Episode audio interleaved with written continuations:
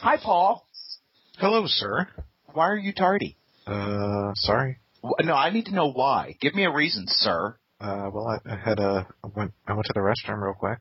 Wh- Why can't you do that on your own time? Why does it have to be on Tim and I's time? Well, Why, Paul? Answer me! well, really, it's because my potty time's more important than your time. Fair enough. So I tell you guys the price for a picture with uh, Adam West and Burt Ward is $115, Holy shit. and I think I'm still going to do it. No, I think you have. I want that picture. I think it's the more, but you know, it's too bad that they won't be in costume. But Wayne will. But my wife crocheted me a uh, a Batman mask, so I have a crocheted Batman mask. That I told her when she was making it that. I wouldn't wear it out in public, but I would wear that every day. I think my price point on that picture would be ten bucks. Kind of like Aaron buying funny books, five bucks. He sent me another email this morning. Oh, did he? Yeah. yeah. What'd he say? He just, are you still interested? Not five Yeah. bucks. Five bucks. Well, what's I- funny to me is, is he even reading your email? Is he assuming you mean five thousand? like, why is he still giving you the time of day? Well, you know, at first I just figured they were automated responses, but I don't know now. I mean, I'm just kind of like, seriously? I think you should step up your game, Aaron. I think the next one has to be six bucks, Five fifty. just to make him more excited. My We're guess is the right you're the only one that's replied at all. Well, I'm sure. I mean, you know, because it's such a generic address. You know, and people don't call comic books funny books except for us.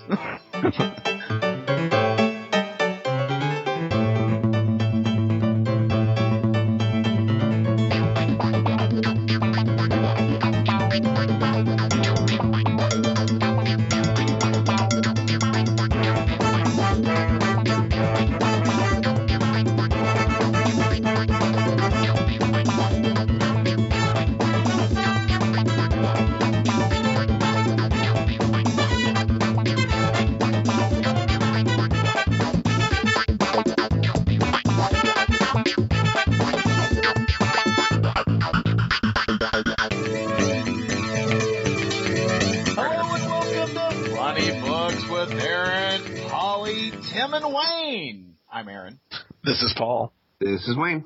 This is Tim. You were talking over me there, Paul. What's up with that? I was. Well, I didn't know you were going to jump in there like that. But you know, I, you just need to sense these things. I feel like we're out of sync today. You gotta, you gotta warm the oven first, Aaron. I'm I'm not sure. I, I feel like you're talking about foreplay, and I'm suddenly I'm uncomfortable. Since when? Hey, Aaron doesn't do foreplay. He goes right to it. Right. exactly. That's why I talked over him. Well, I feel like your situation would be improved if uh if you had some pudding. Pudding? Pudding. I, don't you feel like that's what's missing from your life right now, Paul? Is pudding? Well, I I wasn't, but now I do feel that. Yeah, exactly, exactly. Yeah, it's it's it's a need you don't even know you have, which is why I'm opening up a new store that's just pudding. Is that going to be like the the new cupcake store? Yeah, it, it's it's going to be. Right. It's called Just Pudding, and you know we'll have all your favorites. We'll have the chocolate pudding, your vanilla pudding, your butterscotch pudding. We'll have little pudding parfaits. We'll even have some kind of out there puddings like tapioca or is it going to uh, have sugar-free puddings? yes, it'll have it'll have all your favorite sugar free puddings Sold. and uh I'll go. and uh you know even bread pudding. So you know all kinds of pudding. It's a little disheartening that you can turn my foreplay talk into something so Wonderful. yeah. So, so what's the over under for how many assholes come into your pudding store, Aaron, and ask for something other than pudding? well, they'll, they'll get banned for life.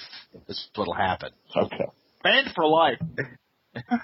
Aaron's going to be working behind the counter as the pudding Nazi. That's right. Yeah. no, pudding for you. No pudding for you. Very strict rules at the pudding shop. Exactly. Well, and fr- Just pudding. Fran- you heard it here first. Franchise is available now. Oh, yeah. Pay Aaron and open your own store before the original opens. Aaron's trying to buy pudding.com with the same budget as he's buying funnybooks.com. Five bucks. you know who else needs pudding? Who? Godzilla. He needs delicious, delicious Tokyo pudding. That's right. That's right. So, did you guys see that new uh, that new Godzilla trailer this week? It's a whole lot of Bryan Cranston. I have not seen it yet. But then I don't need to see it because I'm already sold. All they had to say was Godzilla, and I was going to go see it. Well, I I have concerns about the new trailer. Well, I think there's an important factor that they've decided to leave out of the trailer. Is it Godzilla? Well, Matthew Broderick. Oh. I think it's great that Ferris Bueller will not be making an appearance in this Godzilla movie. yes. Well, eh, or anybody else from that movie. You know, you don't have Hank Azaria or, uh, you know, pretty Well, much I- anyone. It's not directed by Dean Devlin. I had forgotten that Hank Azaria was in that movie. wow. Oh, and, uh, oh my god, the French guy from The Professional. yeah, uh, that guy. Yeah, that guy. Yeah. So, Aaron, pudding.com is taken, but pudding.net, that's still open. What about Just Pudding? Just pudding? Uh-huh. Well, while Wayne researches that, so the the new Godzilla I think comes out when is it? uh It's sometime this summer. And so It's taken, Aaron. Damn it! I can't believe it's Just Pudding. How about that? Nearly I, feel, I feel like we've gone off the rails here. Hello and welcome to Pudding with Aaron and Polly. I'm tapioca. Hey, I can't believe it's just pudding is available. awesome. Buy it. I'll pay you back I'm registering and redirecting to ideologyofmadness.com. temporarily. Good God. That's how much people give a shit about Godzilla, Paul, right there. yeah. well, Aaron says he Aaron has Godzilla on in his office, and I Wayne do. says he's sold on Godzilla. But you know, so I, I'm concerned about this new Godzilla film. In that, you know, yes, they have some talent behind it, and I, I never saw a single episode of Breaking Bad. So for me, Bryan Cranston is still uh, Malcolm in the Middle. Yeah, Malcolm's dad. Yeah. Yeah. Um, you know, it, but other than that, I mean, it does have a, a really decent cast. Uh, you know, Ken Watanabe is in it, and, I uh, Ken Watanabe. and the uh, the Olsen sis- Elizabeth Olsen, who's uh, you know the Olsen sister who's not crazy. Yeah, the good Olsen sister. Yeah. Uh, But you know the the trailer has a heavy emphasis on everything that's not Godzilla, and you know my concern about that is that they haven't learned their lesson from the last Godzilla film. Because I don't know if you guys remember this. I, I was actually working at a movie theater when the last Godzilla film came out. And and to clarify, we're talking about the last American Godzilla. Correct, correct. Yeah, because there have been a couple since then. Yeah, I'm sorry. The last American Godzilla film. Um, you know, they they intentionally withheld images or straight on images of Godzilla because they didn't want people to know what Godzilla looked like until the day the movie came out, and they were rather successful in it. Mm-hmm. Um, the problem is they didn't release any action figures, anything until the day the movie came out, and you know that doesn't work for summer movies. Um, you have to release your figures early. In fact, you know figures for Captain America and Amazing Spider-Man 2 are already in stores. Yeah. Um, because Well, in the have been for a while. yeah Yeah. because in the summer you get one week before the next big movie comes out and your attention's gone. Right. Uh, well, and it pushes no. those toys off the shelf. Mm-hmm. You know, and I- and they they get they they all of a sudden they go out on clearance.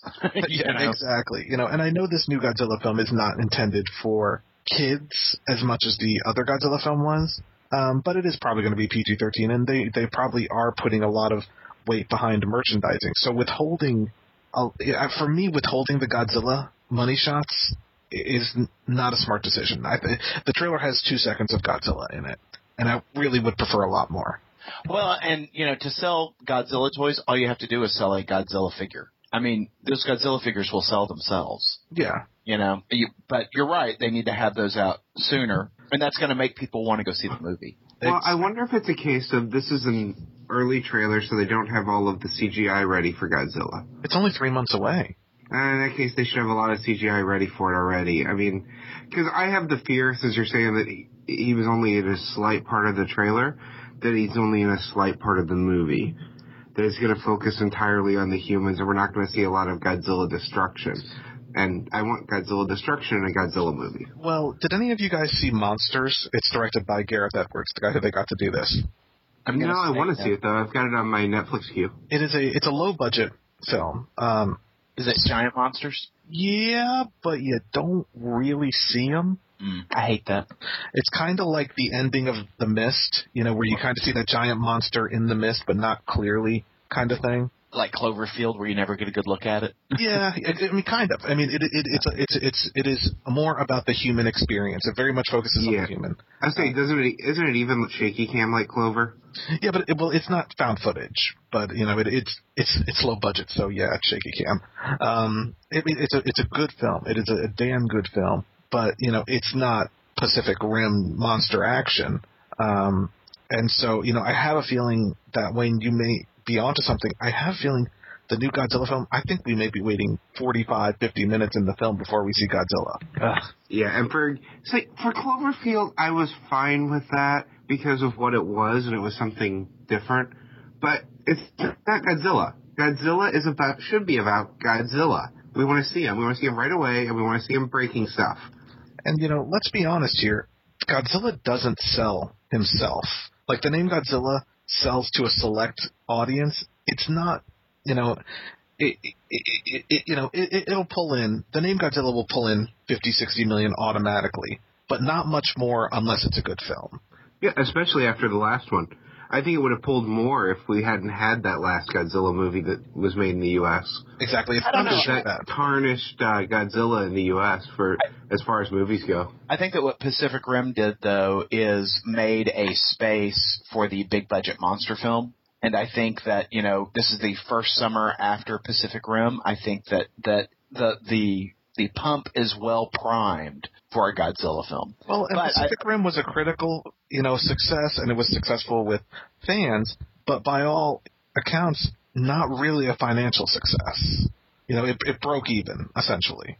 So, you know, that's my, you know, I mean, it doesn't put another penny in my pocket, and I'm going to see it regardless. Mm-hmm. But you know, I, I I think, I think they need to uh, step it up, and you know, I, I I get it. People know Breaking Bad, but you know, you're you're trying to appeal to 13 and under. Um, you know, if you're in a in a summer movie blockbuster, you're trying to appeal to kids and adults, and kids don't give a shit about Breaking Bad. You know, Oh, I mean, I don't know. I, I think that if you were to talk to Andrew's son, he'd tell you that he was all about Breaking Bad. well, he'd have to leave the meth lab to talk to you first. we'll have to get him on the show and see what he thinks about Breaking Bad. I like it. Yeah. Um, no, I mean, I, I know I sound negative about it, if, and it's just because I'm noticing similar trends in its marketing that I did in the 2002 Godzilla film. I think I think I, I agree, absolutely agree. I think that you know delaying the reveal of Godzilla is a huge mistake. I think that you are much better off just going right to it and showing how awesome Godzilla looks, and just showing him you know throwing shit around, breaking stuff because that's what you want to see in a Godzilla movie. You want to see him stomp the fuck out of whatever town he's romping through. Well, and the good thing is, it appears it's hinted at in the trailer anyway. It looks like maybe there's more monsters. It looks like um, Mothra. Hmm I mean, they, they show something flying in the clouds. Well, I'm hoping for Gamera. There's nothing more terrifying than a flying turtle. Uh, good times. I, I would love to see a Godzilla versus Gamera. Well, I hope it's successful, and I hope it's good. I'm looking forward to it regardless of my concerns, and I'm going to see it opening weekend. Um, so, you know, I, I think uh, it's May 18th, something like that. hmm So uh, we will you know, definitely be talking more about it closer to time. It's a big summer this year. Oh yeah, not as big as next summer, but even though next summer they they keep uh, delaying films there, so Right. Well, and so one of last year's biggest hits was Thor: The Dark World. Um, you know, the sequel to the the Thor movie. And uh, Aaron, you picked it up on Blu-ray this week and saw it for the first For time. the first time. I did. That's true. I did. What'd you think? Um, I, I want to talk about it in two different aspects. We only have time for one, Aaron. Well, uh, this is going to be the special extended director's cut of Funny Boats. Gotcha. Um, in terms of story, character, uh, moving things forward in the Marvel Cinematic Universe, I thought it was a success. In terms of production, I really had some issues with it. Um, the uh, it was, and you can you can you can you know you're kind of tipped off on this, you know, Thor: The Dark World, but the movie is very dark. And it bugged me how hard it was to see certain things in the movie. Um, you know, I wound up having to adjust my television screen to bring the brightness up so you could see what the hell was going on. And I found that very Interesting. That that was not a problem in the theaters at all. Well, and I was wondering about that. I'm wondering if it's just a bad transfer to the Blu-ray. In fact, I went over, I, I looked at it on on you know two different TVs and my iPad uh, just to see if there was a, an issue. But uh, I, the, some of it was very challenging to see, and it just it frustrates me. It's one of the things that irritates me about science fiction or genre movies a lot is that they they kind of hide the effects in darkness, and uh, that that aspect annoyed me. Um, overall, though, really enjoyed the movie. Uh, enjoyed the dynamic between uh, Loki and Thor.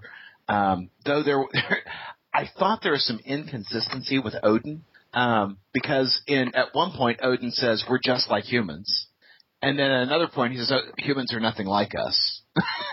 you know, and and so you know he's like we are not gods. And I'm like, hmm, aren't you kinda though? No, aren't they supposedly aliens in this in the movie Marvel Cinematic Universe though? Yes, they are. That's what they that's what they they said in the first Thor movie. You know, Yeah. that magic is science, not not uh, you know some kind of occult thing. But which I, I I get, but it just bothers me that he talks about the uh you know we're just like the humans. You know, we have a finite you know beginning and end, and uh, uh then on the on the next thing he's like, don't waste your time with humans. They're not like us. You know. Well, you know, Odin's a little bipolar, just like a human. He, he he is inconsistent in his racism. That's all I'm saying. Just like a human. So, Eric, what did you think of the cameo? The cameo. Oh, uh, are we talking about the uh, the Captain America cameo? Yes, I thought it was great. I uh, that was one of the highlights of the movie for me in the theaters. No, I, I very much enjoyed that. Um, I thought the stinger was uh, the the stinger with the soul gem or the infinity gem, I, I guess is what they're calling it. Mhm. Um, was kind of lame. Uh, did not care for for the collector. Uh, well, and I will tell you the uh, the director of the film, Alan Taylor, not a big Uh-huh. fan of that film of that scene either because he didn't direct it. Ah. Um, it Well, was- it just seemed incredibly awkward. Mhm. You know, I was like, did, did did anybody like rehearse prior to this? And it was just a weird ass scene. I didn't care for it. Uh, it should have been a lot cooler. You know, What I want to know, Aaron, is did you watch the short on the Blu-ray? I haven't watched any of the added features, but I will say, uh, you know, there there's like 180 extra minutes of uh, of uh, you know bonus features on the Blu-ray, which I haven't watched any of those yet. And when you, I got the uh, the Blu-ray Blu-ray 3D digital copy combo, and uh, the digital copy allows you to choose where you're going to keep your digital copy. Do you want it in the new Disney app, or do you want it on Amazon Instant or in Google Play? And I chose Amazon Instant because I, I watch a lot of stuff on, on uh, Amazon Instant. Uh, and they give you an additional hour of exclusive bonus footage in theirs.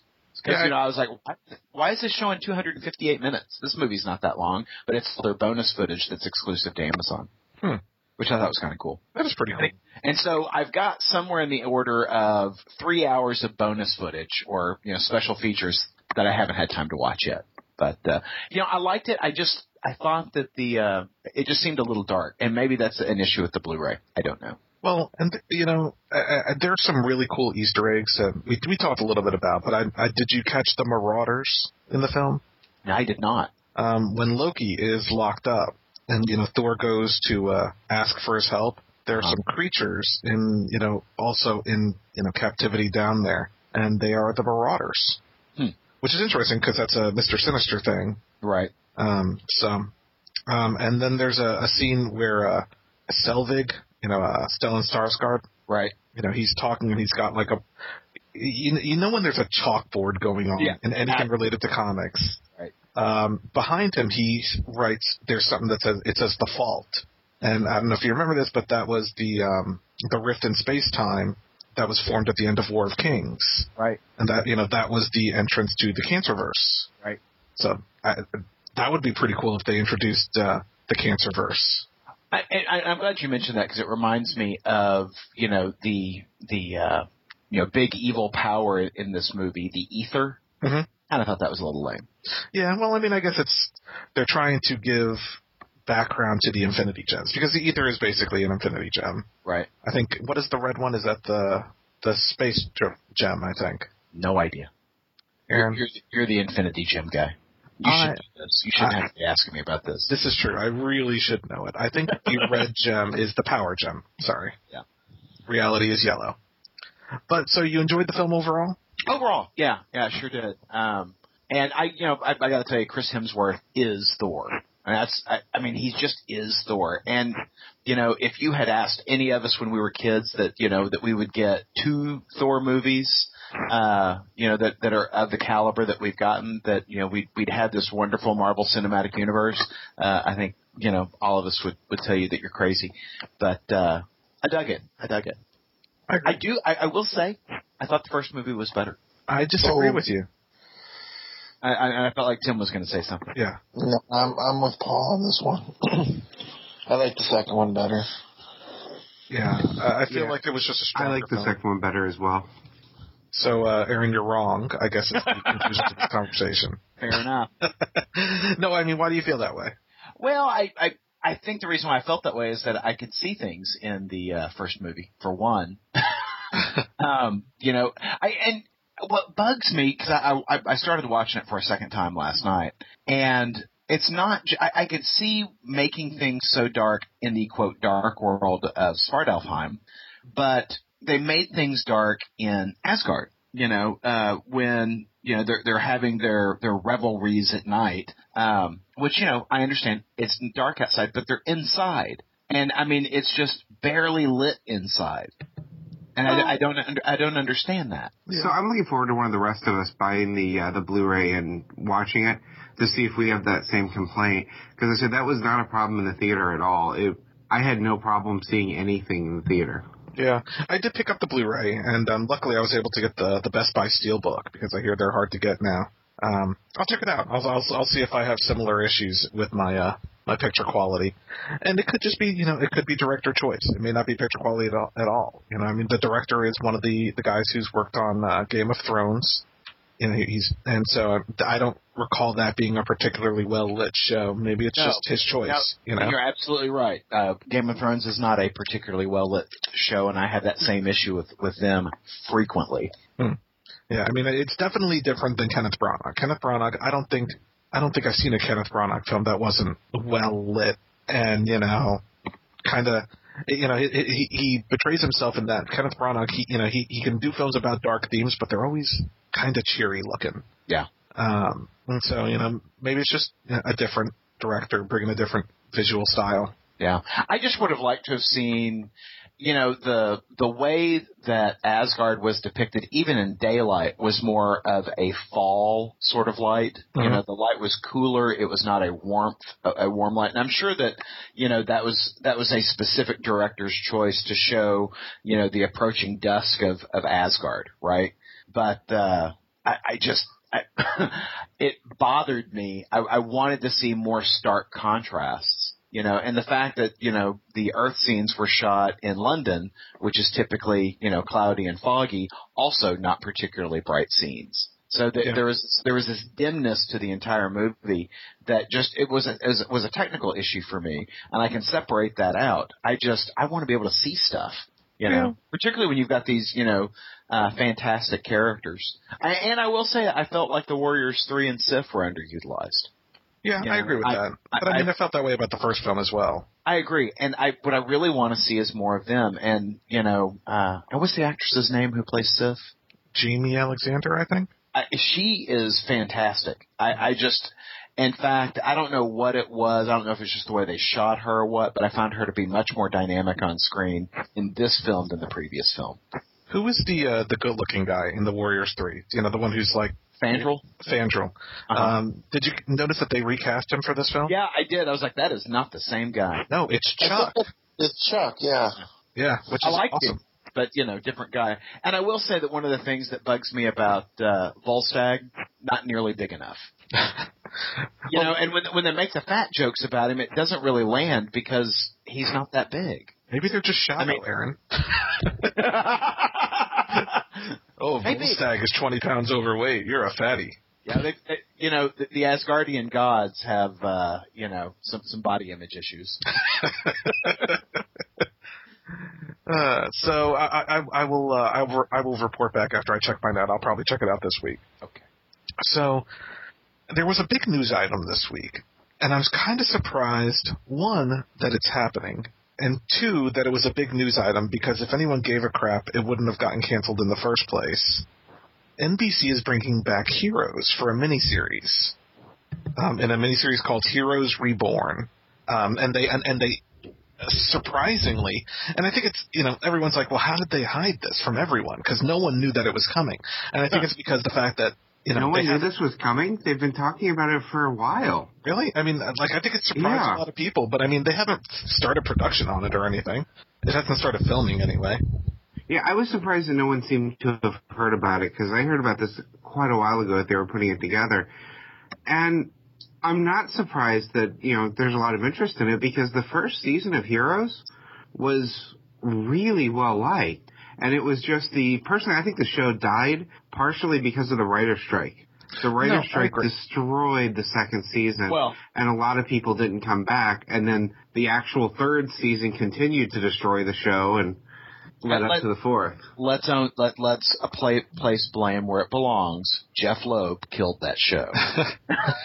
well, I mean, to a certain extent, yeah. I mean, the writer's strike and the writers really. I mean, that that show, you're right, was a victim of the writer's strike. But yes, I mean, it was a show about momentum, basically, and it lost all of its momentum with the writer strike.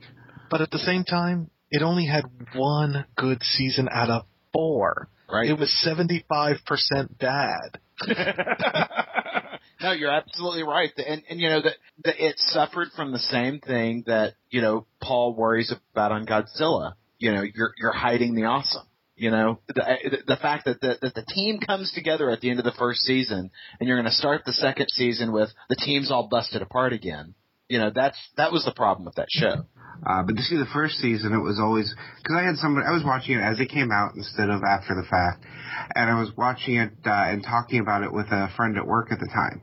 And the conversation was always, "What are they? What horrible thing are they going to do to the cheerleader next?" Right. Because that was always what they would end the. Because every episode was ended on a cliffhanger of some sort, and it was usually something really horrible happening to the cheerleader. Well, they're going to make her sing country and western music in Nashville. yeah, I think one of the reasons people are excited about this, one of the reasons I'm excited about this, is that it's not continuing what we had exactly. So there's not, they're not going back to those characters. They're doing something new in that universe with new characters. Hmm. I think that if they were doing the same characters, I wouldn't be as interested in it because they they basically destroyed the yeah the franchise.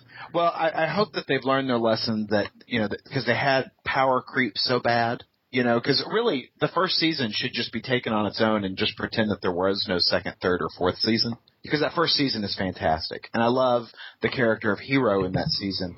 But you know, once they once some of those guys discover their powers, your show's pretty much over because Yeah. their, their power set's so high. The rest of the series seemed to be about how can we kneecap Hiro Right. and Peter. Right. And it's like I really liked both of their powers and I liked Right. both characters. And it just frustrated me as the show went on mm-hmm. because it was one just one screw over the character after another. Exactly. But you know, I, I think doing it as a miniseries, you know, uh, having this finite number of shows, beginning, middle, and end, I think is a great idea. I, I, I like that idea. I like the setting. Um, I, so I'll, I'll tune in. How how long ago did that series go off the air? Ten years, maybe? No, it couldn't have been that long ago. Was it? I think I'm. I'm. For some reason, I'm thinking 2004. I think you're But- right. But maybe that's when it ended, not when it started. Uh, but yeah, the final episode was 2010. Okay, it just seems like a long time ago for them to restart it. Yeah, it, wa- it, it premiered in 2006 and ended in 2010. Well, I'm sure NBC Universal's taken a look around at uh, everything that's going on with superhero films and superhero TV shows. I mean, because it's not just Marvel's Agents of Shield anymore. You've got you know Arrow on the CW with you know a potential Flash show, and the you know Arrow's doing fantastic.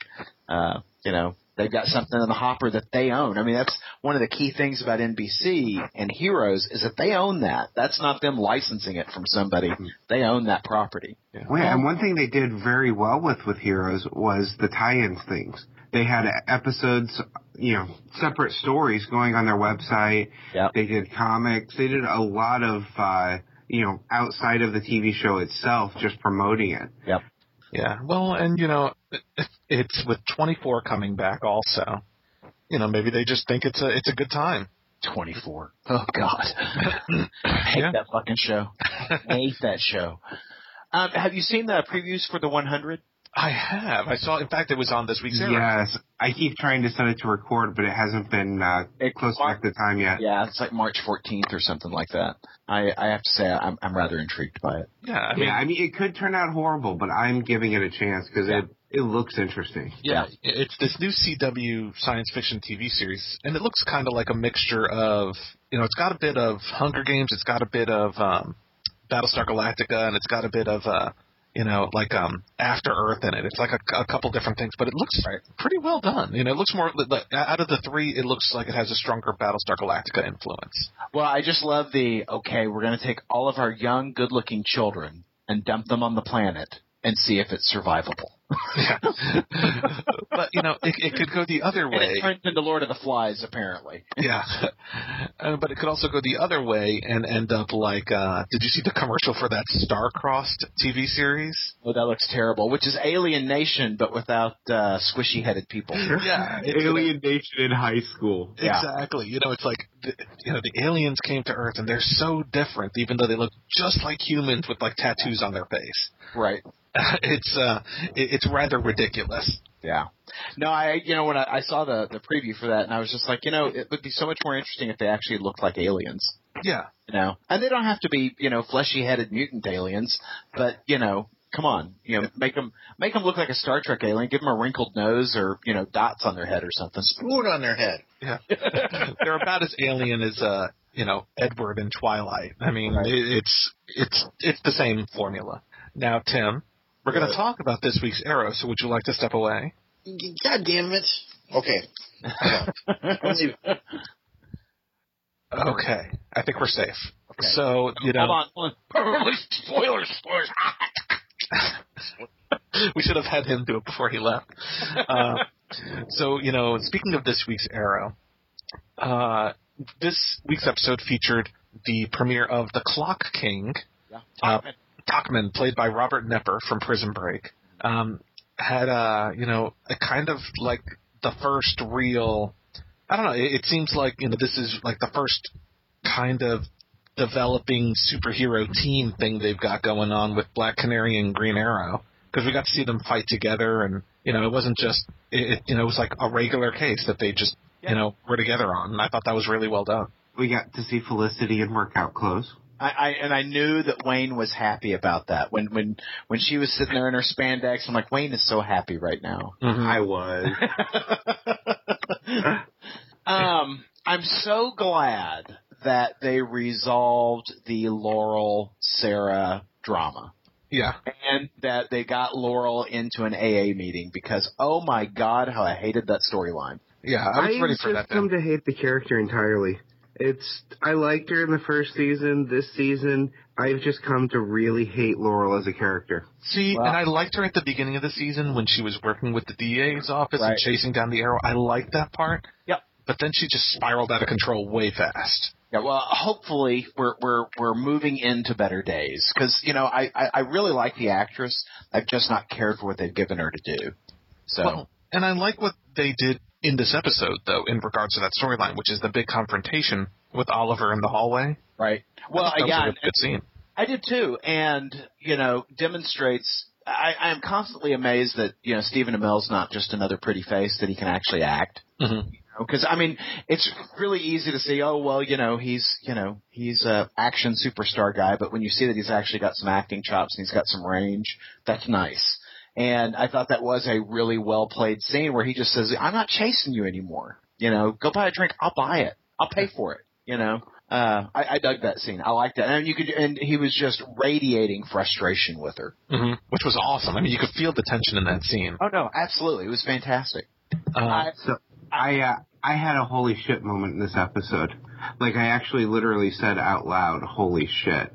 And it was the the last scene of the episode, yes, mhm. which I assume we've we've already said spoilers. We're gonna spoil everything, I guess.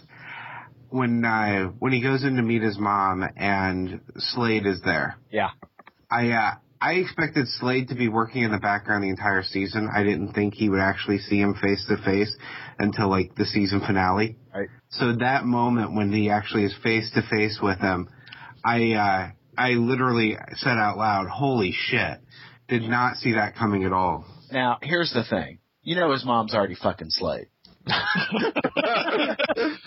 because that's just kind of her move. She bangs all of his villains. So, uh, this is a classy episode, Aaron. You're you're a classy guy.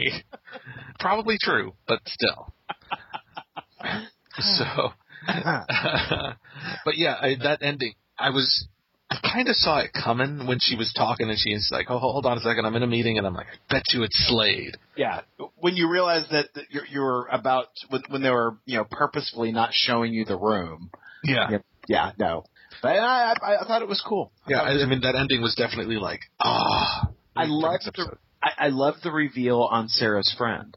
Oh yeah, You know that she got the the picture on the island of the of, of the of the girl from the pilot, and you know she's been taking care of her, you know, and looking after her, and I, I just I thought that was nicely played. mm-hmm. Yeah, that was great. My wife watched this episode with me, and she hasn't watched quite a few of them. And she made a comment at some point of, uh, you know, what is Sarah go? Is Sarah going to be a lesbian?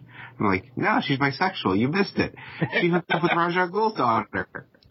and just the looks I got from her as things happened, that having missed like three or four episodes of the show, Yeah, it was just it was amusing to just keep shocking her with things that had happened that make complete sense having seen those episodes. But out of the blue things like uh oliver's mom running for mayor she's like who would vote for her? Yeah, that is a bit of a stretch. yeah they they dealt with all that. I mean, and, and you know, I don't know about you know the rest of you guys, but we're in the middle of primary season here in uh, in Texas, and so you know every other commercial is a political ad. Can you imagine the attack ads for uh, in the the the Starling City uh, mayoral race? You know, my opponent killed thousands of of all of, of Starling City residents. But she wants you to forget that and calls herself a conservative. Do conservatives kill their citizens? You know. And then, then it would come back and she'd be going, my opponent's lying about me. I didn't really kill those people. I just didn't help them not get killed. and then she'd, you know, make some attack on Obama. but I will stand up against Obamacare. sure, I might have killed some, some Starling City residents, but I'll stand up against Obama and his ridiculous health plan. Uh, it'll be a close race, Aaron. if those residents wouldn't have been on obamacare maybe they would have survived That's right. If they had been able to keep the insurance they wanted, they'd still be alive. We're- we're- Obamacare fucking up Starling City. I don't, I don't think she would say that in her commercial. so I, I I I feel like the season is building up to this big Suicide Squad versus Slade's forces, you know, showdown thing. Yeah. Um, and I'm I'm looking forward to it. I, I think it's gonna, you know, they've got a lot. uh, They got a lot of moving have you seen the picture online paul of the suicide squad Yeah, I mean, it's just the same people we've seen before standing in a group. yeah 'cause- but they actually released a picture of them all standing together and mm-hmm. It's, I love. I like how Paul describes it, just some guys standing around. well, you know, it's funny because because they they said first images of the Suicide Squad release, and I'm like, but we've seen all of them. They're just now standing together. so like, They're just standing around. yeah, I Couldn't mean, they win something? Couldn't they be eating pudding? and just pudding. This, CW, this CW episode brought to you by Just Pudding. I can't believe it's just pudding.com. Well, I think the surprise for me in it was that uh, was seeing Diggle standing there with them. Yeah, it looks like he'll be a member of the Suicide Squad. Do we think that the, this is going to be some kind of backdoor pilot? Because it feels that way to me. I don't know. Well, I mean, it, it would be interesting. It would be more interesting if they just killed them all. I mean, given the name of it, it would be very interesting if you know you got to the end of the season and everyone was just dead. well, except for Captain Boomerang. You got to keep Captain Boomerang around. well, he'll be in the the Suicide Squad too. That's going to be in the Flash TV series. Right. Um, Did did, you, boomerang comes right back. did you guys see the uh, the first image of Grant Gustin or Gustin as the Flash? Yeah, I did. I wish it was a full costume instead of just a headshot, but the the mask looks really good. It does look good. Uh, It, it, it is a extremely well done mask. It's nice that it's got the thing on the side. I've already decided that I need one. hey, Wayne, get your wife to do that. I uh, I was actually thinking about asking her to crochet one. Then we can. Uh, the- who? Uh, what other mask would we want? And then we could get a picture at Fear the Con. Well, I, I think Flash. You're uh, you already have the crocheted Batman. I do. Who who else? Who else? Um, uh, Spider Man, or do we want to just keep it DC? I was about to say, Aaron, are you, are you are you mixing up here? Are you mixing? Well, we we could we could have some kind of uh, you know Avengers versus uh, Justice League crossover there. I wonder if she could crochet a hood. Then you could have Green Arrow. I, I I could go for that. I'm down. Yeah, not a lot of hoods in the uh, the Justice League. What about uh, Blue Beetle?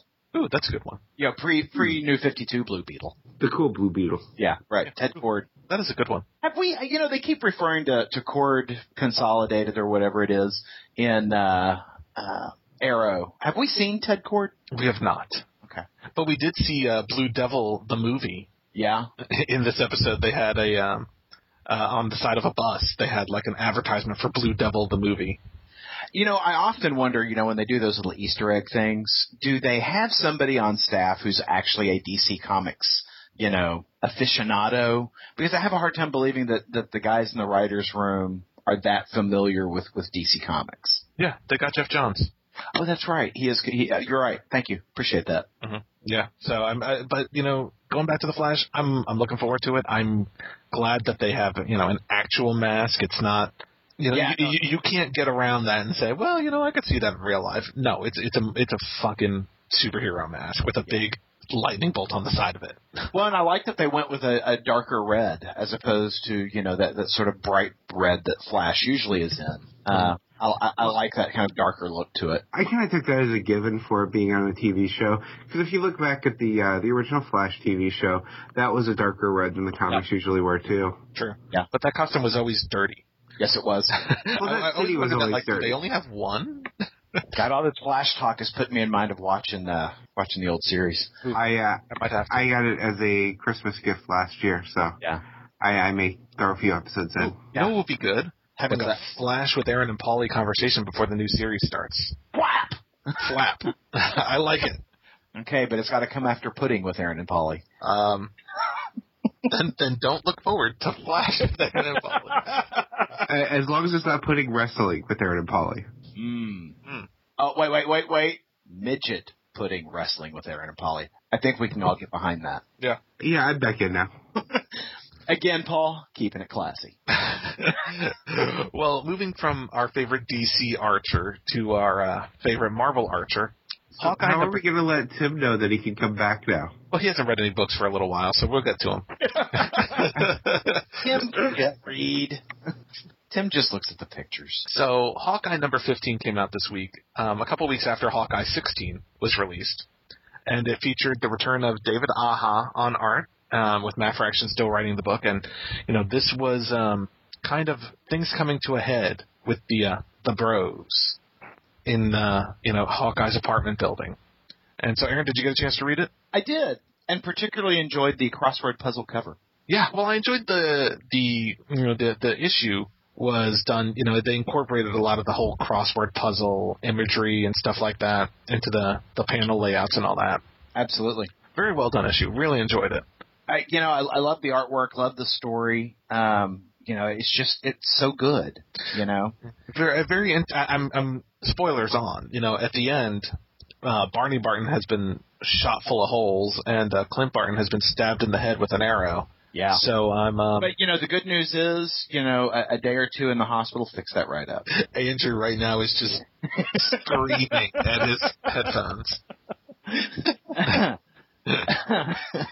um, yeah, no, I dug it, and I mean, it's you know, there is such a a uh, playful style that uh, uh, David uh, Aja ah, uh, uses for for for Hawkeye, but when the when everything goes south uh, at the end of the book, Mhm. and you know there there's the you know the the gunshot and all that kind of fun stuff. I mean, it is brutal. Yeah. You know, uh, you know, you see you see Clint Barton, you know, cry out when he's being stabbed in the head, uh, you know, as one does. You know, gunshots going off. I mean, it's it's all it's all pretty gruesome. hmm You know, my uh, comic shop guy and I were talking this week about, uh, and I'm sorry, Aaron, I, I know I cheated on you and had a conversation about comics with someone else. Jeez, Lou, and I hear about it in front of everybody. It's like you've got no respect. I don't. Um, but we were talking about uh, Shang-Chi Mhm. and how much we love a war. And you're talking about Shang Chi with other people. yeah, but it's not Silver Surfer. It's just Shang-Chi.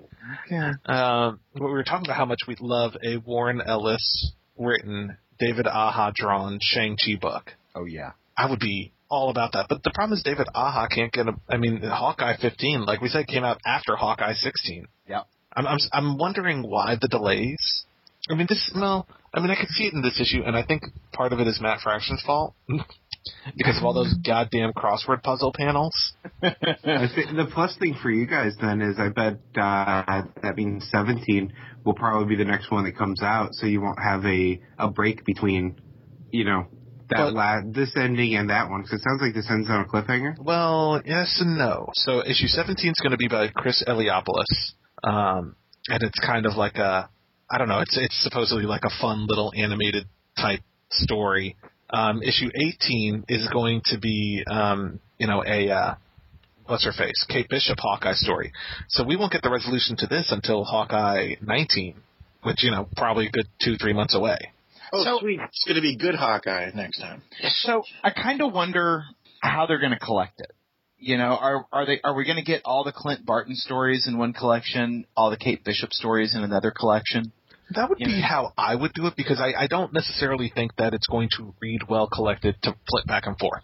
Because if you Well, look at the And this is an interesting title when you look at it because I can't be the only one that's only buying half the book, only buying it when there's Kate Bishop stories. No, I'm doing the same thing. well, Yeah, so people are doing this. So if they separate the trades like that, it would be interesting to see which sells better.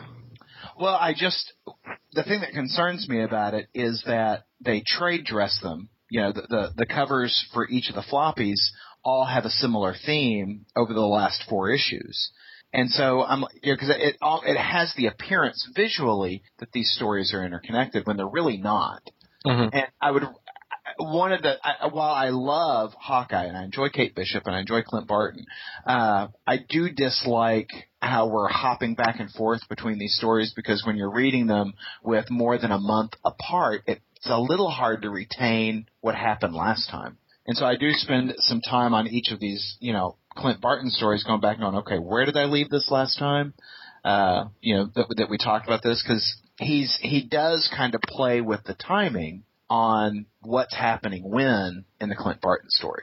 Yeah, absolutely, and I agree with you. Um, you know, and you know, to Wayne and Tim's point, you know, you guys are collecting just the Kate Bishop issues, but you've only really had to do that for two issues so far. You know, the the Clint Barton thing. You know, if, if we're going to keep jumping back and forth, it's frustrating. You know, it's kind of like you know, it, it's one of the reasons I stopped collecting books that are bi-monthly or you know, God forbid, you know, books like RASL that came out like three times a year, Right. four times a year. You know, that was more quarterly because I don't. We maybe it's just because I read a lot of books, but I don't remember what happened. You know, three months ago Right. in you know in Hawkeye that they're referencing in this issue of Hawkeye. Well, Yeah, it, it's sad for a book like RASL because I really enjoyed it, but I don't even think about it because it comes out so rarely. I only want to get it in the trade because it comes out so rarely, which means I wouldn't be supporting the book coming out on a regular basis, so it may never make it to trade. Well, and, and what frustrates me is that, you know, I, I can I can retain what happened three months ago as long as I have had a story every month. Yeah. It's trying to remember when I've had, you know, a, a an issue or a two issue break in the middle, trying to connect all that together, particularly when Matt Fraction's not telling a linear story. Um, so, you know, I, I, it's one of those kind of things I feel like it's written for the trade because I think it'll, it'll, you know, if collected appropriately, it'll read beautifully in a trade. And it's one of those things that frustrates me that I feel like I'm financing the trade by reading the monthly book. Um, Yeah. I just, I just speaking from the other side of the aisle. I don't I don't necessarily mind waiting every waiting you know an extra month to get the Hawkeye story that I want to read. Right. I, I guess it doesn't bother me because I think the Kate Bishops are a little more episodic. Yes. I, I'm getting the impression. So Yeah, uh, the Kate Bishop seems a little bit more done in one with a a through story. You know, Yeah. you've got the Madam Mask thing that, that's kind of running through it, but you know, each one of them's kind of a you know a weekly episode kind of kind of deal. But uh, the, the the Clint Barton story, as much as I'm enjoying it, is a little difficult to track when when you've had you know more than a month break. I agree. Absolutely agree. Well, Marvel also released this week a new Infinite comic, um, Daredevil. Uh, what is it? Uh, Road Warrior. which- Warrior. written by Mark Waid, uh, featuring art by Peter Krause. I think they worked together on Irredeemable or Yes. Incorruptible. Uh, one of Uh, those. Irredeemable. And uh, you know, this is a digital-only infinite infinite comic that bridges the gap between the last Daredevil volume and the upcoming one. So this is, you know, basically Matt Murdock's trip across the country. And uh, you know, it, which you know, the the book starts with uh, him and um, his lady friend. Do you remember her name? Dakota? No, it's not Dakota. It's uh, No, it's not Dakota. I forget her name. Yeah, him and his lady friend. Um, the you know the uh, she used to be the the uh, assistant DA. Yes, Um, you know, basically, and they're on a plane. Kirsten McDuffie. Yes, McDuffie. Yeah. You know, they're on a plane, and I'm thinking, huh, this isn't going to be a very long story at all. um, but of course, the Yeah. plane has to come down, and you know, they they they find a story there. Well, and I, I, I, I had assumed by the name that it was going to be a, uh, you know, hard traveling heroes kind of thing, you know, traveling from coast to coast, you know, in a car, Route 66 kind of deal. But, uh, such was not the case. Well, it may still be, and I don't know how long the series is. I mean, it can't be that long. I think it's four issues. Oh, okay, four issues. Uh, so, what'd you think? I liked it. I, you know, uh, Mark Waid's got a talent for writing for the, for the, uh, the digital infinite comic thing. Um, I dug it. I thought it was very enjoyable. Um, I liked kind of the swashbuckling aspect of, uh, Daredevil. I, I, I had been afraid that with, uh, you know, we were going to get, you know, very dark and disturbed Daredevil once again. But no, I mean, his whole fight in the, in the sewer, uh, was a lot of fun. Yeah, I really enjoyed it. Um, I, like you said, Mark Waid, he's kind of, you can't really get a better writer, writer for a digital book than Mark Waid.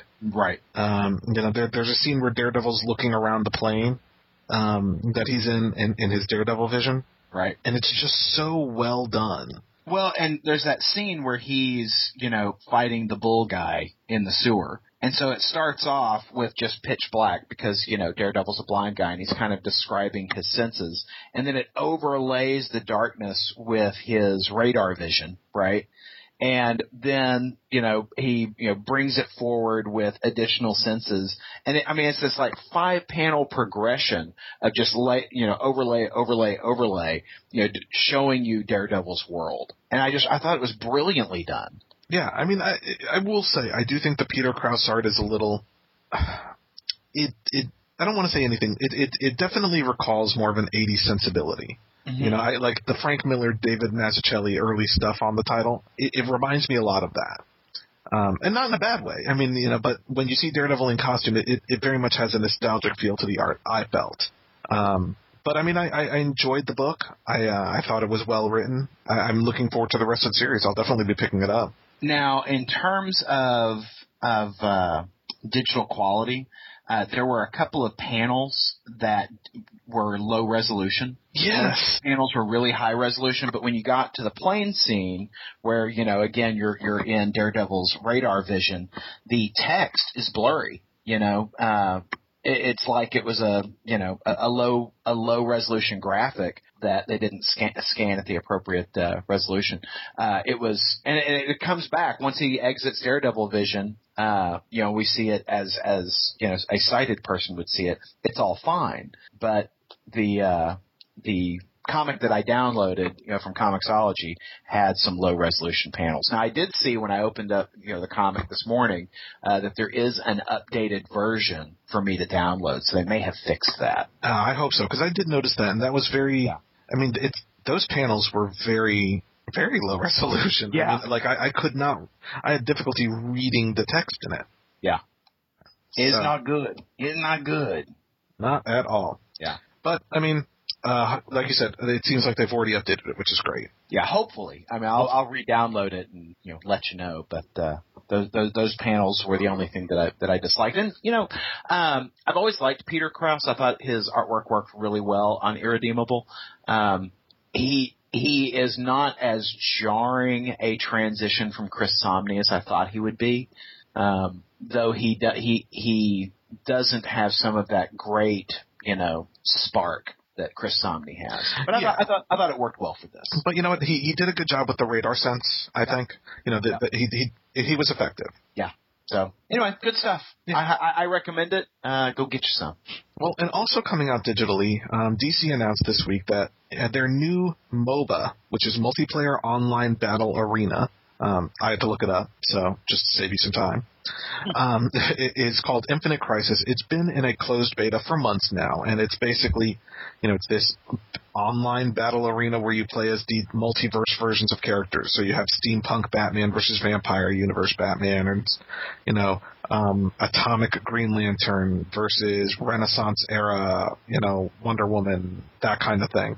Um, and so they've they've had this online uh, game for a while. It's going to an open beta, which is, I mean, it's been in beta for a while, and the fact that it's going to an open beta and we're still not looking at an official release, um, kind of surprises me. But you know, they are hyping it, uh, you know, up because coming up later this year, I believe, starting in August, they are going to have waves of action figures Wow. uh, based on this new con- uh, based on this new uh, game, and they are going to start releasing a new digital first weekly or digital first uh, comic series written by Dan Abnett based on the game. That's great. I Yeah. love Dan Abnett stuff. I do too, and you know, I mean, they uh, and Wayne, I think, read the whole thing, the DC Universe multiplayer online.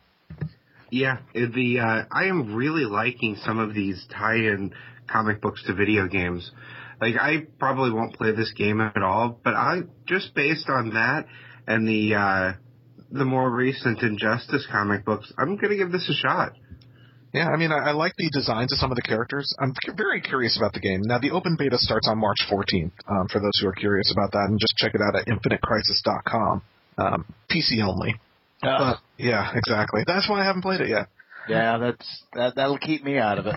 But I will definitely Well- check out this comic book. It's well, since it's online, it may not end up being PC only. It just may be. I mean, they're saying PC only, but it's probably a Flash game, so you iPad people will be out.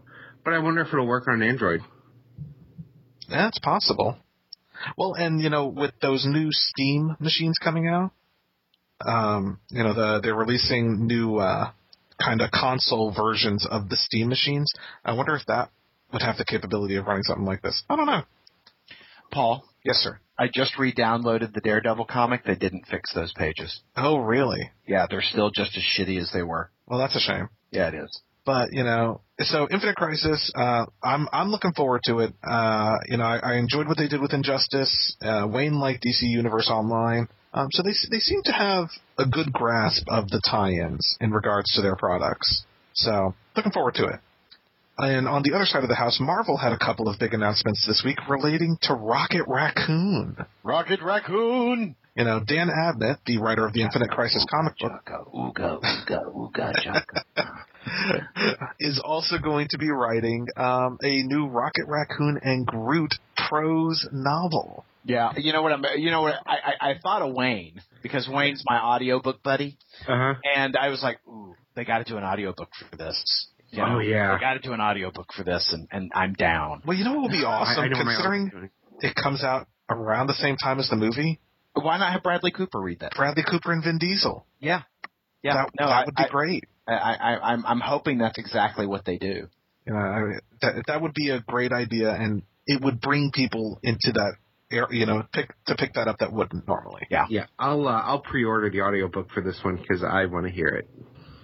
Well, you know, so I mean that's great news. I mean Dan Abnett has m- many novels under his belt. Yeah. Um, you know, he's a great writer. You know, when, he, when we had him on the show, he talked about the uh, the prose work that he had done with Warhammer. Yeah, the 40k universe. Mhm. Yeah, and I mean he's got a he's got a huge following on the 40k side. Well, and deservedly so. You know, I mean, it, he he wrote the movie. He's written multiple tie-ins and comics and things like that. So, Yeah. And on top of that, he's a great writer. Yeah.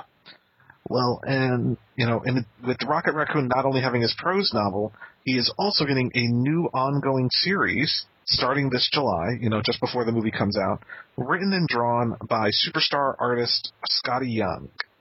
Well, I was very excited until I saw the preview pages. Is same here. I I'm, I'm Superstar artist, my ass. No, Well, I he is. I mean, the guy has probably sold more copies of books than than a good number of artists out there. He's the regular artist on Marvel's Wizard of Oz books. yeah, don't get me wrong, Skottie Young is very talented. I just don't care for the way he draws Rocket Raccoon. Yeah, I could see that art style for a Wizard of Oz thing. And I, yeah, I'm being a little harsh on the guy because I mean I think he could do a great kids book, but I I don't want to see him on a anything other than kids books because that style doesn't fit. Well, and here's the thing. It doesn't fit what our preconceptions are regarding Rocket Raccoon, but there is a PG-13 movie coming out with a whole bunch of action figures related to it. If you, if you, I mean, this comic comes out the month before, you know, the the movie comes out. If you want to sell this comic book, you got to appeal to everyone. And, you and know, I don't I think I- that's what they're trying to do. I don't disagree with you, Paul, but I would like Rocket Raccoon to actually, you know, look like a raccoon. you know, I mean, he's got he's got a little button nose in the pages that that Sc- that have been previewed that Skottie Young drew, and that's my objection to it. Is he he looks nothing like a raccoon. Yeah, he looks nothing like the Rocket Raccoon in the movie. Yeah. So if they're trying to appeal to a larger audience based on the movie, make him look like the movie. Yeah. Now, I, I- I did see some art this week, uh, some Rocket Raccoon art drawn by another artist, and I was like, oh fuck, I would buy that book. I'd buy the ass out of that book. And uh, it was Jake Parker. I was about to say, was it Jake Parker? It was, and it was gorgeous. Yeah, if you don't follow Jake Parker on Instagram or Twitter, or check out his blog at, I believe it's um, It's just pudding. It's I can't believe it's just pudding.com, I believe. I, I, I, I'm sure it's not. It's MrJakeParker.com um, is his website. Uh, he is one of my favorite artists. Uh, you know, I I follow him because he draws such amazing spaceships and technology. I just I love the way he draws that stuff. But he did a because he was he was taken by the trailer. He drew a rocket raccoon this week, and I'm like, God, I got to get me some Jake Parker original art. Yeah. Oh yeah, same here. I mean, I, and you know, if you look at, like you said, some of his work in regards to spaceships, anything he draws, any goddamn thing he draws is beautiful. And you may remember uh, a while back we did an interview with Jake Parker. He's the guy who did Missile Mouse, Mhm. uh, which fantastic book. Love the character, love the artwork. Um, you know, I just just kind of a big fan. Yeah. Well, he's going to be doing that, um, the new Space Skull. Uh, yeah, that's his next uh, comic book, and you know, it's about a, a, a like a looking character in space, and it just looks awesome. Yeah. You know, but and it- everything he does looks awesome. I mean, he he he could draw a cereal box and it would look awesome. That's true. I mean, I did pick up his uh, his recent sketchbook. It's called Drawings. I contributed to the Kickstarter, Right. and I love it. It's it's a very inspirational book because, you know, Jake Parker. One of the things he does sometimes is, you know, he'll draw you a motorcycle, and then you look at the page next to it, and it's the motorcycle deconstructed, and you can see how much effort he puts into making sure every single nook and cranny Yeah. and piece is in it. You know, it looks like a technical drawing. Well, and that's one of the things I really appreciate about him is that you know drawing technology, you know, spaceships, motorcycles, vehicles, any of that kind of stuff is a real talent and skill that you know a lot of artists don't have, Mhm. and uh, he really excels in that. I mean, I'd love to see him draw the Starship Enterprise. Oh yeah, You know. I've not seen him do that yet, but I would love to. Yeah, maybe that's a commission. The Starship Enterprise smoking a cigar. or it could be the Starship Aegean, Aaron. Ooh, even better. Well, you know what? I, I I had this later on in the conversation, but let's talk about it now. What would you consider a reasonable commission rate? For example, the Starship Enterprise written by Jake Parker or drawn by Jake Parker. Ooh, I, I got this, Aaron. Five dollars. Yeah, that, that's hard to say. I mean, it depends on the artist, Mhm. uh, you know, and the art. You, you what you're buying from the artist beyond their talent and skill, uh, you're also buying their time because you know if they're if they've got a full book of, of projects, you know that time becomes a more uh, a, a more valued com- commodity. So I think it just depends. I mean, you know, uh, if I was, say, for instance, requesting a commission from Tim, who's got nothing but time, uh, you know, it might be five dollars. but if I if I did it with you know somebody who's a little bit more busy, say Greg Capullo, that's probably going to be six fifty. You know, Six fifty. so you would say six fifty. Oh no, I'm sorry. You you meant six dollars and fifty cents. I, I did. I but I kid. I would expect. You know, I I think. Let's let's cite a recent a recent example. When you and I were at uh, Sci-Fi Expo, Mhm. Cully Hamner, uh, what were those? Eleven by seventeens that he was doing. Uh, Eleven by seventeens, uh, Head and Shoulders, seventy five bucks. I think that was a steal. Yes. I, I, do. I think that was a steal. I think that he easily could have sold those for two hundred dollars. Easily. Now he would have been out of my price range. I wouldn't have paid. I, even though I, I I think it's worth it, uh, I didn't have two hundred dollars to spend, two hundred dollars cash to spend on art that day. Uh, he was right in my comfort zone of me spending seventy five bucks. Um, but you know, I, I can see. You know, if you're if you're asking for pen and inks, I could see. You know, somebody like a George Perez, uh, I could easily see five hundred dollars. Okay. Okay. Um, so I'm going to throw a question out to all three of you, and I would love to hear an answer. Mhm. If you were to want drawn character, what would you expect to pay for it? Uh, Aaron? I, I, I can't answer because I already know the answer. Ah, all right, Wayne. I, I would expect it to be out of my price range because I can't see myself paying more than forty-five or fifty for a uh, a uh, you know a commission, which means I don't buy commissions. Tim. You know, I'm trying to see which what art he's he's done just to make sure that I'm thinking of the same person. Um, if I if I was in that mood, I would probably I would probably tap out at about seventy five bucks. Okay. Well, I mean that's that's probably lower than I would have. That, that's probably lower than I would go. I mean, I mean, I, I would have probably expected a couple hundred dollars. Um, and uh, this is no. I'm not trying to fault the guy because I, I am a, I am a fan of his. I follow him on Twitter. You know, the fact that he even offers commissions is you know a, a great thing. But his minimum minimum commission price is fifteen hundred dollars. And when I found that out, I was actually offended as a fan um, because And please, please, because I know we have some people in the business who, who do listen to this podcast. I would love to know if anyone gets a fifteen hundred dollar page rate um, for their for their work in comics. Yeah, it's one of those things where I uh, I'm always torn when it comes to like commission and buying art because yes, it's worth that for their time and things like that. Not the fifteen hundred necessarily, but it's worth the amount people charge for their time and such.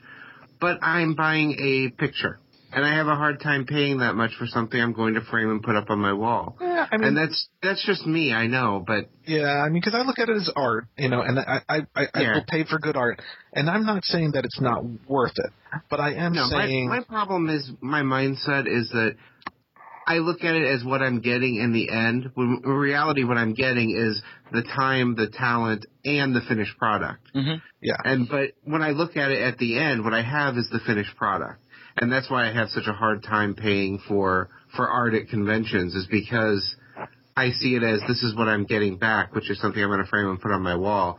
I don't. I have a hard time seeing it as this is the time that went into it and the skill and the talent and all of that. I, yeah, Were you gonna say something, Tim? I was just gonna say I'm I, I kind of fall along the lines of Wayne as far as that goes. It's not it's not something I do. Right. Um, I've had I've had a couple commissioned like at cons where I wanted a picture of my character or whatever, and it, Right. it was somewhere in the neighborhood of you know fifty bucks or something like that, Yeah. and you know that that was reasonable, and I I was happy with the product.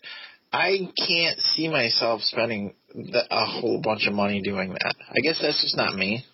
Well, yeah, I, I I am I love original art. I just I'm I'm a fan of it. You know, there's a reason why I own so much uh, original art from like Jake Ekiss, and you know I've got I've got framed I've got two pieces of his framed. I've got a Beta Ray bill he did for me at the office, and I've got uh, my uh, Storm having a cigar here in my man cave.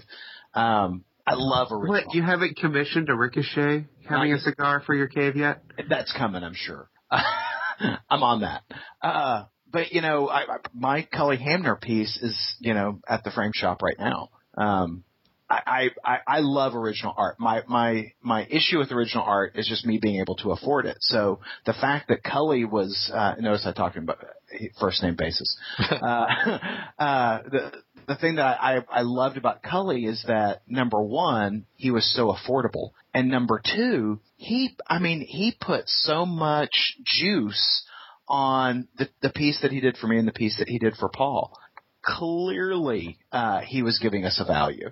Um, you know, I, I I'm kind of with you, Paul. I, you know, I, I'd be curious to know what uh, you know a given artist's page rate is. Uh, I mean, because you know, I find but- it hard to believe on a 20-page book. And I'm sorry, I don't mean to cut you off, Aaron. Sure, but Um, keep in mind on when he's doing when he's doing a, a page rate for Marvel, he gets to sell that twice. Mm-hmm. He gets to sell it to Marvel to make a comic book, and then he gets to sell the original page back to a fan. Well, and if you tell me that he makes thirty thousand dollars per comic book that he draws, Mhm. I find that very hard to believe. I find it very hard to believe that any comic artist makes thirty thousand dollars on one issue of of work, um, unless you're Jim Lee. No one. Uh, that I, again, I, I would please feed. You know, I want to be proven wrong on this, but I have not heard of anyone who has who gets fifteen hundred dollars a page for comics and you know this is basically a splash page and you know and, and, and again minimum 1500 so i'm assuming this is probably just a pencil and ink figure not a pencil and ink figure on a background Yeah. um you know i'm, I'm assuming um, the more elaborate the background you know the the more they charge but i i i find it hard to believe that that comic artists make that much per I issue think I think he's doing two things, Paul. I, I think he's trying to price out a lot of people because he Yeah. doesn't have time. Yep. And I think that he's, mm, you know, trying to see what. I, I would guess he's trying to see what kind of interest that price point brings. Yeah, he Yeah. may be just somebody who didn't want to do a whole lot of commissions. Yeah, and which I mean, and, and then don't open it, or you know, just open it, and as soon as you get your first five, close it off. I mean, again, I'm not trying to fault the guy. I think he is, you know, he he seems like he's very nice. He seems like, you know, he he's he's hilarious. I mean, I, I love his Twitter feed. I love his art. Um, you know, and it's not just him that I'm I'm, I'm asking. I'm I'm genuinely asking, is fifteen hundred dollars a reasonable commission rate for a you know? I mean, the guy has a comic in the top ten. You know, is that a reasonable rate for a comic artist? Because I I, I got to be honest, the max the max I would pay is probably five hundred. Well, So I looking around online, what I'm seeing is uh, it seems to top out like elite illustrators get up to a thousand dollars a page on a 22 page comic book. That's the high end for the work actually in the comic book itself. I that can't be right. A thousand dollars a page on a twenty-two page comic. That's Yeah, so that's the extreme Yeah. high end. Generally, it's 100 to 300 per page. right. Yeah. I mean, and that sounds a lot more like what I expected. I mean, I expected probably in the three to five hundred dollar range, you know, because I mean, I don't anticipate these comic guys, based on what we've heard. I mean, none of them are making money hand over fist, Right. um, you know, and so that's why they sell their original art. That's why they do commissions. That's why they go to cons and do that kind of stuff. Um, so you know, I don't imagine many of them are making fifteen hundred dollars again, unless you're a Jim Lee and you can command that rate. I don't know. It was just a, it was a curiosity for me. Um, you know, again, for, forgive me for for because I'm not trying to badmouth you, um, but I I. I I, I'm certainly not going to pay fifteen hundred dollars. Well, and I, I just to, to reiterate, I, I think that that's the point. Yeah. I think that uh, I think that he is pricing himself to a certain level of people who are really serious, uh, and it, it's it's a certain level of work that he's going to put in on the page. Uh, you know, so you're not your guy for what you're asking for. Uh, Well, I mean, that's a good point. I mean, I I could, you know, I, I'm not, again, the fault could be in me and you know my my cheapness, I guess. Well, well, it's just you know he's he's if he's going to do a commission, I think he is he is looking to. It, it's enough trouble for him that he wants to charge a certain rate for it to accommodate it into his time. That's that's how because you know he's not he's probably not factoring that off on okay well that that that'll just be comic book work I don't do that day. You're cutting into his private time. You're cutting into time that he might be spending with his family, and that's a, a certain value for him. Plus, there's the the additional heartache of dealing with somebody potentially who doesn't know how to order art. No, know? I mean I get it. You know, as a you know, I've I've done some freelance web design work uh, Yeah. for years now, and I will tell you, there. Fact of the matter is that I won't get. Out, I, I mean, I, I say this to people: I won't get out of bed for less than a thousand bucks. Yeah. Um, and you know that, but that's you know. So if you want a small site, you know, if you just want one page, go to someone else. But I'm not your guy. You know, I value my free time more than that, and maybe that's what he's saying too. Yeah. Well, Uh, as somebody who used to be a freelance artist, um, I, working with people was the worst part of that job. Oh, agreed. Absolutely. you know, because people don't know what they want until they see it. They don't want to pay for for for the uh, design. They don't want to pay for the drafts. You know, the the different uh, pinouts that you provide. They don't want to pay for that. They just want to pay for the finished product. So, Aaron, you were a freelance artist? Yes, back in the I day. did not know that. Yeah. So How much how for, much uh, for a commission of uh, Scarlet Spider from you? I don't do that anymore. Fifteen hundred dollars. Yeah, fifteen hundred dollars for you, Wayne. I'll make you a deal. Fifteen hundred dollars. How about five dollars? Yeah. Mm, well, I'll send you an email. I'll send you seven emails, Wayne, That's right. over a month. this is a good conversation. Um, my dad's birthday's coming up, and I've emailed Marc Laming, the artist of King's Watch, Yeah. because my dad's favorite superhero is the Phantom. Oh yeah. But you know, my dad's turning sixty. Fuck, I don't know. Um, I'm a good son. He's turning 60 sixty-five. How many candles is sixty bucks? He's turning sixty-five, and you Yeah. know, at sixty-five. What do you get people at that point? You know, I mean, either it's at that point you're either getting them Home Depot gift cards, you know, or, or movie gift certificates. You know, and I want to do something out of the norm. I would love to get him. I I would love to commission a, a drawing of the Phantom. I think it's a great idea. And you know, if the if the uh, Phantom commission doesn't work out for you, a gift card to Just Pudding. I, I, it's not a bad idea. Uh, who, who do I make the check out to, Aaron? You No, no, no. A make- stock option for Just Pudding. a chance to help launch the 1st Uh-huh. Just Pudding. That's right. So heading back to comics, Tim and I read a couple books together this week, and I want to start with the first one because you know, Tim, you bit the bullet with me on this one, and I want to know what you thought of Tomb Raider number one from Dark Horse Comics, written by Gail Simone, with art by Nicolás Daniel Selma.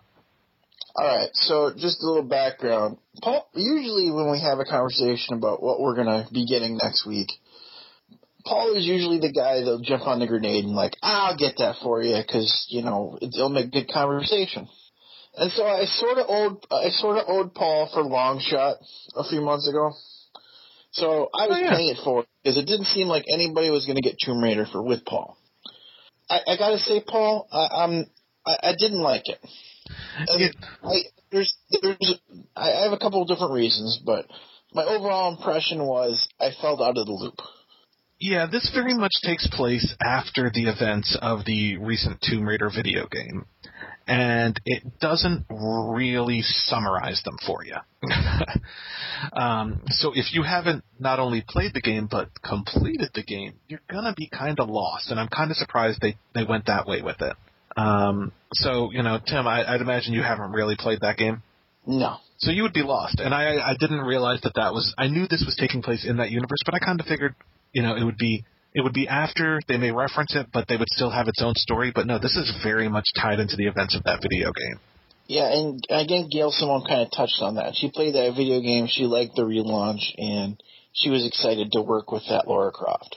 Yeah, I mean it's and now as someone who has played and finished the game, uh, there was probably more for me in the book, but even then, I didn't love it. Um, I thought it was an okay book. You know, one of the things my comic shop guy and I were talking about the other day was, you know, Gail Simone's output hasn't been stellar for quite a while now. Um, and I don't know if there's a particular reason for that. Maybe she's just not doing passion projects anymore or something. I would say the output hasn't been consistent. Is a good way to put it. Yeah, that's She's probably been better. real hit or miss. So- There's there's very little dialogue. There's very there's not a whole lot to read. I was about to say, there's very little everything. I mean, you know, it, it, there's two scenes essentially. Um, and, and, and one of them's a dream sequence. I mean, it's it, there's really not much to the book, and so I, I, I really can't recommend it as a fan, which is a shame because I was really looking forward to it. I didn't hate it, so I mean, I'm not, you know, you're not going to beat yourself up if you pick it up, but it's certainly not. It's not the book I was hoping it was, and you know, the the Tomb Raider video game, which was not written by Gail Simone, um, had a much stronger storyline, and uh, I, I I loved the hell out of that game. See, I heard bad things about that game too. Oh, I loved it. I heard it was how bad can we beat Lara Croft's ass now? Well, I mean, that's Like every- essentially what it was, but it's a survival game. I mean, she is surviving. She is a lone woman surviving on an island, and so that's basically the way the story worked. I don't know. I don't want. I, I guess I don't want my Tomb Raider to be Bruce Willis Die Hard esque. You know, I get, I get, I haven't played it, but that's the, the impression I got from the people that I, I listen to on podcasts that talk about video games. It's like, yeah, it's Bruce Willis, Lara Croft. Yeah, I mean, I, I don't disagree with that assessment. It really, it, essentially is. Um, but for me, that worked because I, I I wasn't married to the original Lara Croft idea. Um, in fact, I never really liked the original Tomb Raider games, nor did I enjoy the movies. Um, but I liked the idea, and I liked that they went a little more uncharted with it. Um, so I enjoyed the Tomb Raider game. No, just taking taking the story away. What did you, how did you feel about the art? Did you have any strong preference either way? I don't feel like there's enough here for me to really. I mean, there, there, it, like I said, there was a dream sequence, and there was like a conversation, and then there was the tidal wave, but nothing impressed me. It wasn't bad. It, it certainly, I didn't think the artwork was bad. Um, no one was ugly or weird looking, but it it wasn't exciting. Yeah, I, I guess I, I don't know. I, I guess between being lost and just not knocked out of the park by the art, I, I can't recommend it. Yeah, it's not an exciting book, and uh, I appreciate you giving it a chance with me, Tim. I owe you one. Yes, you do. so we also read Superior Spider-Man number 28 from Marvel. Um, you know, the second part of Goblin Nation. Um, you know, written by Dan Slott, art by Giuseppe Camuncoli. And uh, you know, what did you think of this one, Tim? So, um, I, I, a couple points that I had on this guy is that the, the Peter hiding himself in, in Dr. Octavius's memories is leading somewhere interesting. I think, I think he, I, I think he's in danger of losing himself. And I, I think that's a cool idea. Yeah, I just don't know if they're gonna, follow, you know, or if it, I don't know if they're gonna follow through with that, or if it's gonna be resolved before we get to Amazing Spider-Man number one anyway. It sure feels like they're, you know, we've had the Doctor Octopus merged with Peter Parker, and now it, it kind of feels like maybe the new Peter Parker is going to be Peter Parker merged with Doctor Octopus, where he's influenced by the memories that he's reliving by Doc Ock. Which It could you know, be interesting. it could be interesting, though I'm still convinced that Anna Marie dies. I think we're going to get a replay of uh, Gwen Stacy, but this for Doctor Octopus, Hey, hey, Aaron. sir. Ock's gonna try to save her, but he's gonna come up short. wow, that is wrong. I had to do it. So, uh, one other thing I, I noted on this: Does anybody else notice that Monster is in like the sex pre- pretzel position like twice on this one? well, and I, uh, I, uh, I love the art in this issue.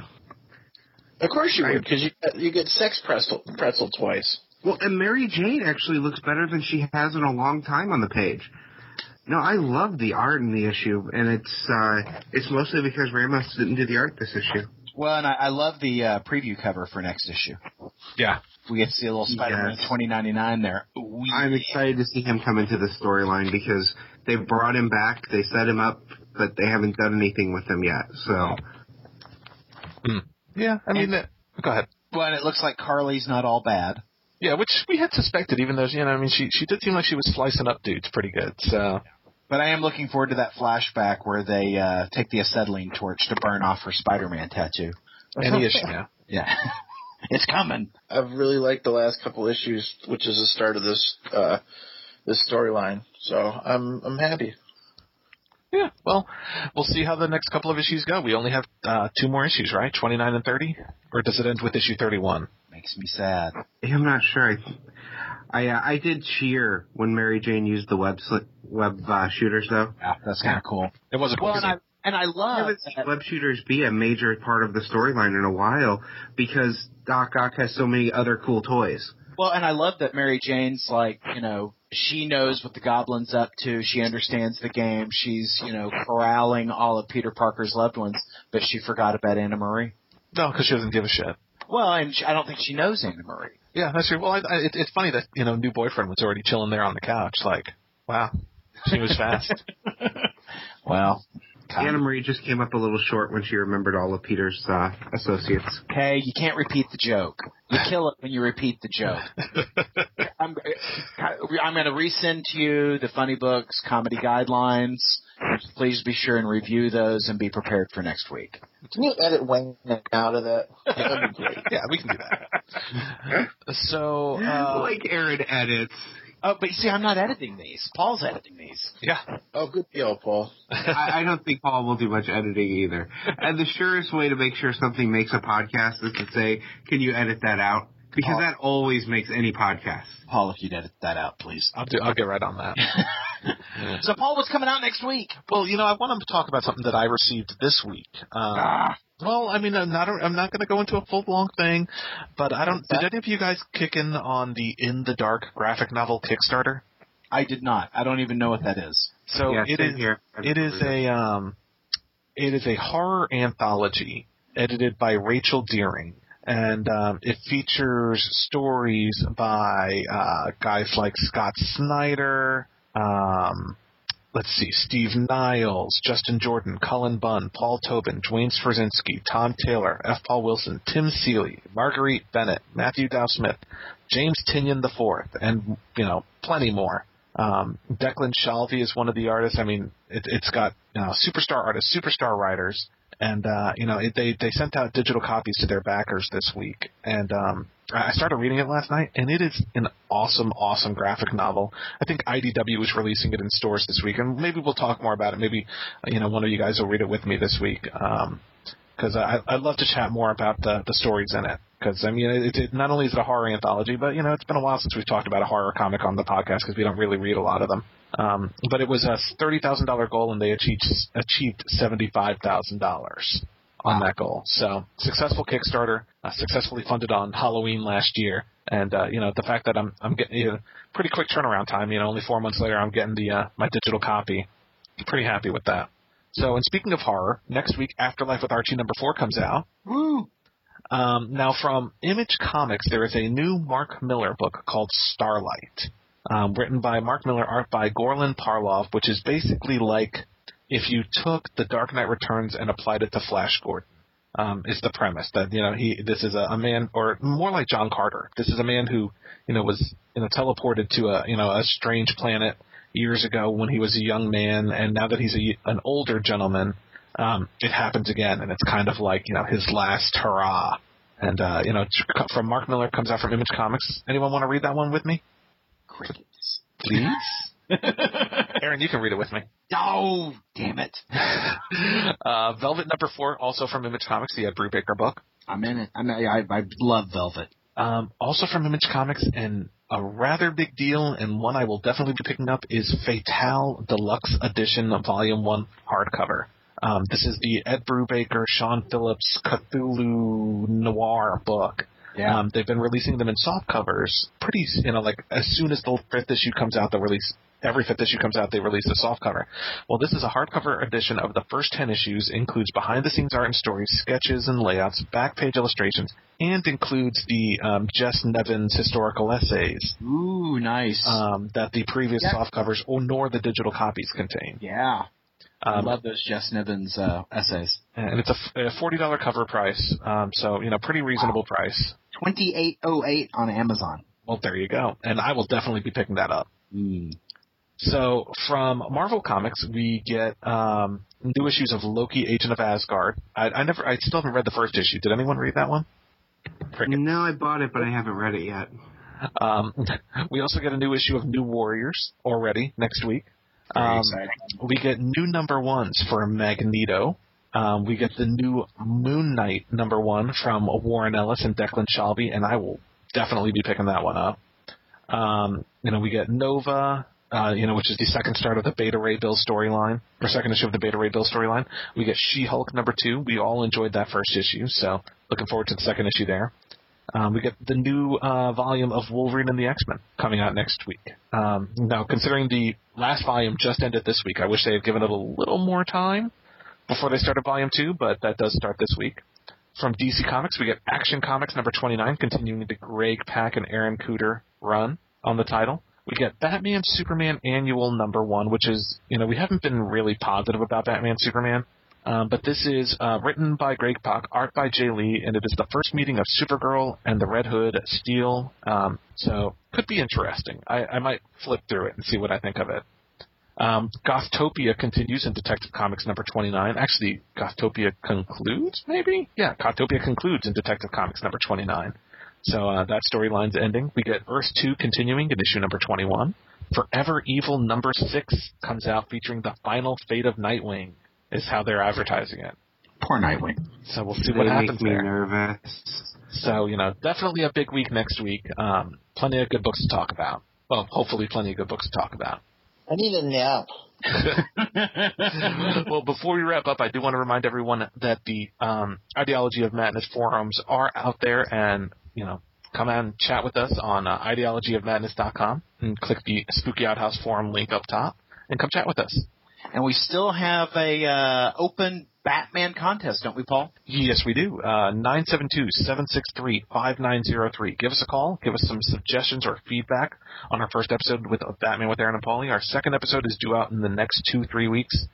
Um, and you know, you're, if you win, your voicemail will be featured on the show, and you'll be winning a volume um, three hardcover of Batman: Death of the Family. Very exciting. Mm-hmm.